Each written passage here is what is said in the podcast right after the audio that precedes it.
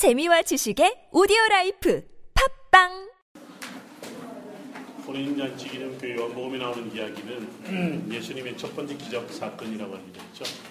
여러분들 순서상으로 이렇게 쭉 여러분들 나름대로 예수님이 세례받으시기 직전, 세례받으신 이후, 세례받으신 이후에 사역하는 과정에 마태, 마가, 누가가 기록하고 있는 내용과 요한복음의 순서가 조금 다르긴 합니다. 그런데 그게 보면 예수님께서 나사렛에서 마치 사역을 스타트하는 것처럼 보입니다. 왜 그러냐면 나사렛에서 혼인잔치가 가나에 있다는 소식을 듣고 이곳에 오십니다. 가족들과 같이 오죠. 어머니와 특히. 근데 여기서 이제 물을 가지고 포도주로 바꾸는 사건이 일어나죠. 그러고 난 다음에 이 과정에서 예수님은요, 나사렛으로 돌아가지 않고 성경에 보면 어디로 가시냐면 가버나움으로 가셔요. 가버나움으로 가는데 이렇게 표현합니다. 가버나움으로 내려가사 여러 날 머무시지 않더라. 이렇게 이야기합니다. 그럼 우리가 나사렛에서 해발 500m에서 지금 해발 200m로 내려갔고, 우리가 지금 이제 갈릴리 호수로 가는데요. 가버나움도 그렇고 갈릴리 호수는 마이너스 200입니다. 이렇게 내려와서 이렇게 내려가는 것이. 요즘에요, 혹시 여러분 사이트에 보면 지저스 트레일이라고, 마치 이제 어디죠? 이탈리아에 오늘 뭐죠? 이탈리아인가 스페인인가? 산티아고 가는 길처럼 지저스 트레일이라고 해서 나사렛, 가나, 가버나움까지 가는 약 한 70km를 가는 워킹 투어가 있습니다. 요즘에 많은 순례자들이 그 길을 걸어가는 분들이 있는데 우리는 버스를 타고 내려갑니다. 예수님께서 가버나움을 가셨다라고 하는 자체가 이미 사역의 시작을 보는 거죠. 그런 과정에서 여기서 일어난 하나의 사건입니다.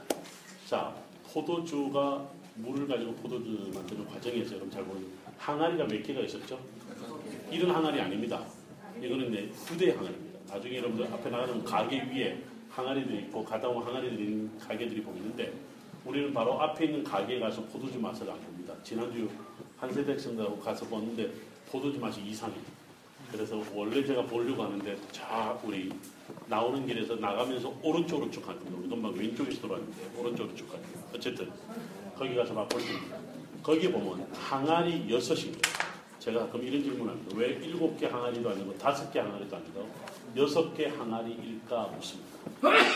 여러분 왜 6개 항아리일까요? 6개밖에 못해요. 또 혹시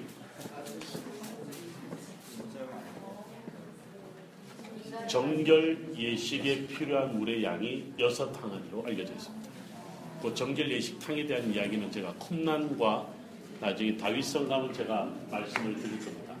자, 그래서 이제 정결에 필요한 물을 가지고 사실은 물을 포도주로 바꾸는 작은 그것에 대한 많은 그런 메시지들도 또 있기도 합니다. 그 다음에 포도주가 떨어질 것이라는 것을 알고 있었던 것처럼 연회장은 이야기합니다. 그럼 포도주가 떨어진다는 말은 뭘까요? 라고 할 때, 여러분들 잘 들으세요. 옛날에는, 지금도 이스라엘은 한 가지 옛날과 지금과 동일한 게 뭐냐면, 밤에 결혼식을 합니다. 일을 다 마치고 저녁에 나와서 결혼식을 하는데, 천도총각이 시집장가 갈 때는 일주일 동안 합니다. 혼자 된 사람들이 한 번 더 할 때는 3일 동안 합니다. 그런데 이 사람들이 몇 명이나 올 줄 모릅니다. 그렇죠?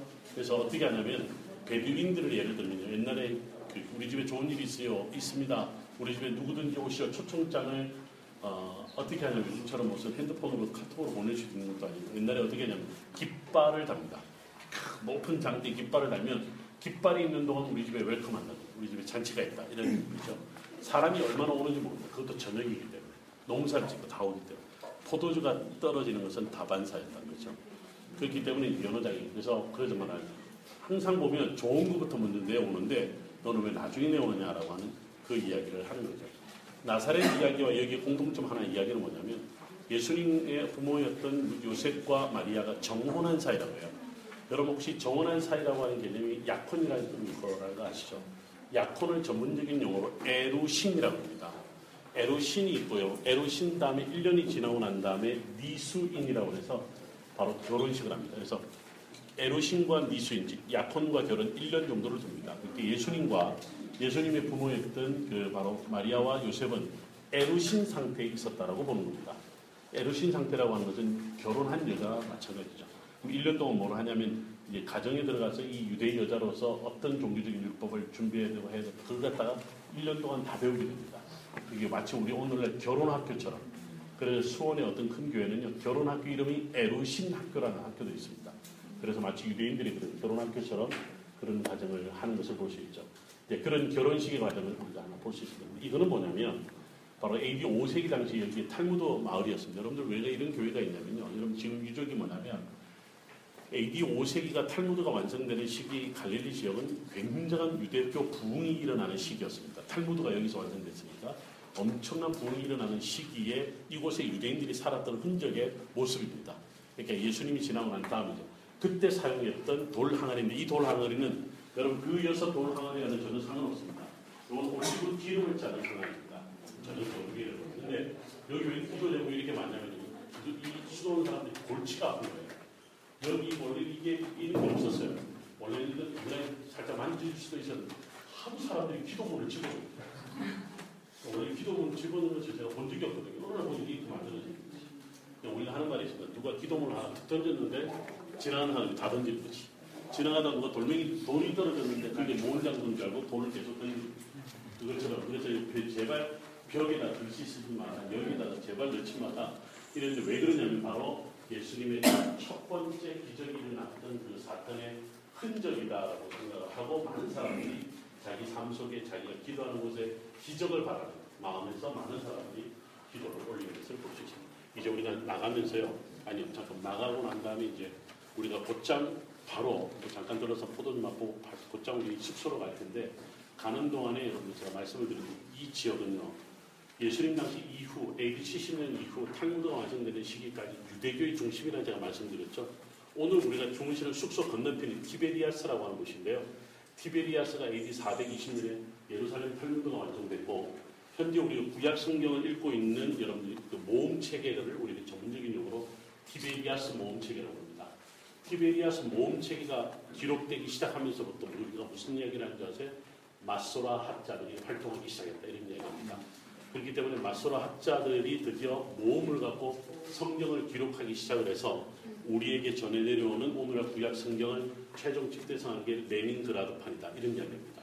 그 다음에 이제 여러분 몇 번의 개정을 거쳐서 우리에게 지금 들어와 있는 것이 영어로 BHS라고 하는 BHS라고 해서 스쿠드가르트판을 지금 사용하고 있잖아요. 이 모든 과정을 겪고 올라갈 때 최초의 과정이 어디서 일어나는 바로 갈릴리 지방이고 티베리아스입니다. 그래서 그만큼 예수님 이후에 유대교 중심뿐만 아니라 오늘날 우리 구약 성경을 연구하는데 마소라 학자라는 마소라 텍스트라고 하는 이것을 배우는 과정에 있어서 이 지역은 너무너무 중요합니다. 그래서 여러분들이 뭐 이런 이야기 평신도들이 참 알아듣기 쉽진 않지만 여러분들은 구약 성경이든 신약 성경이든 대부분 이 지역을 배경으로 하고 있을 뿐만 아니라 드디어 문서가 기록되면서 그 문서가 어떻게 전해져 왔는가를 배워야 되는데요. 이 그만큼 갈릴리 지역이 중요한 지역. 제가 유대인들에게 이렇게 전도합니다. 너희들은 예수가 없었으면 오늘날 너희는 있을 수 없었을 거다. 왜 그러냐면 너희는 구약 성경 내내 갈릴리는 저주받은 땅, 이방의 땅, 그로 그렇게 받지 않느냐. 오히려 이 땅이 예수님께서 갈릴리에 오셔서 회복하고 이 땅을 일으켰기 때문에 예루살렘 성전이 무너졌을 때 너희들 이곳에 와서 또 하나의 너희들이 유대교의 새로운 시작을 시작하지 않았느냐. 그런 이야기를 하는 거죠. 그래서 이제 어떻게 보면 그들이 예루살렘에 쫓겨나서 갈 수 없었던 아무데도 갈 수 없었던 그들에게 갈릴리는 오히려 마치 예수님이 회복시켜놓은 이 땅에 와서 새로운 그들의 유대교를 시작하게 된 이야기. 어떻게 보면 우리 기독교와도 굉장히 아주 밀접한 이야기예요. 내일 많은 이야기를 이와 관련해서 듣게 됩니다. 그래서 구약 성경과 신약 성경에 마주치는 아주 중요한 이야기가 오늘부터 갈릴리 지역에서 새롭게 여러분들 이야기를 듣게 됩니다. 그렇게 오늘 우리는 갈릴리 지역의 마지막 가나에서 예수님의 첫 기적 사건을 경험하는 놀라운 일을 우리가 또 보는 거죠. 여러분들 그 기도 제목 하나 집어넣을래요? 자, 일어나셔서 이제 나가겠습니다.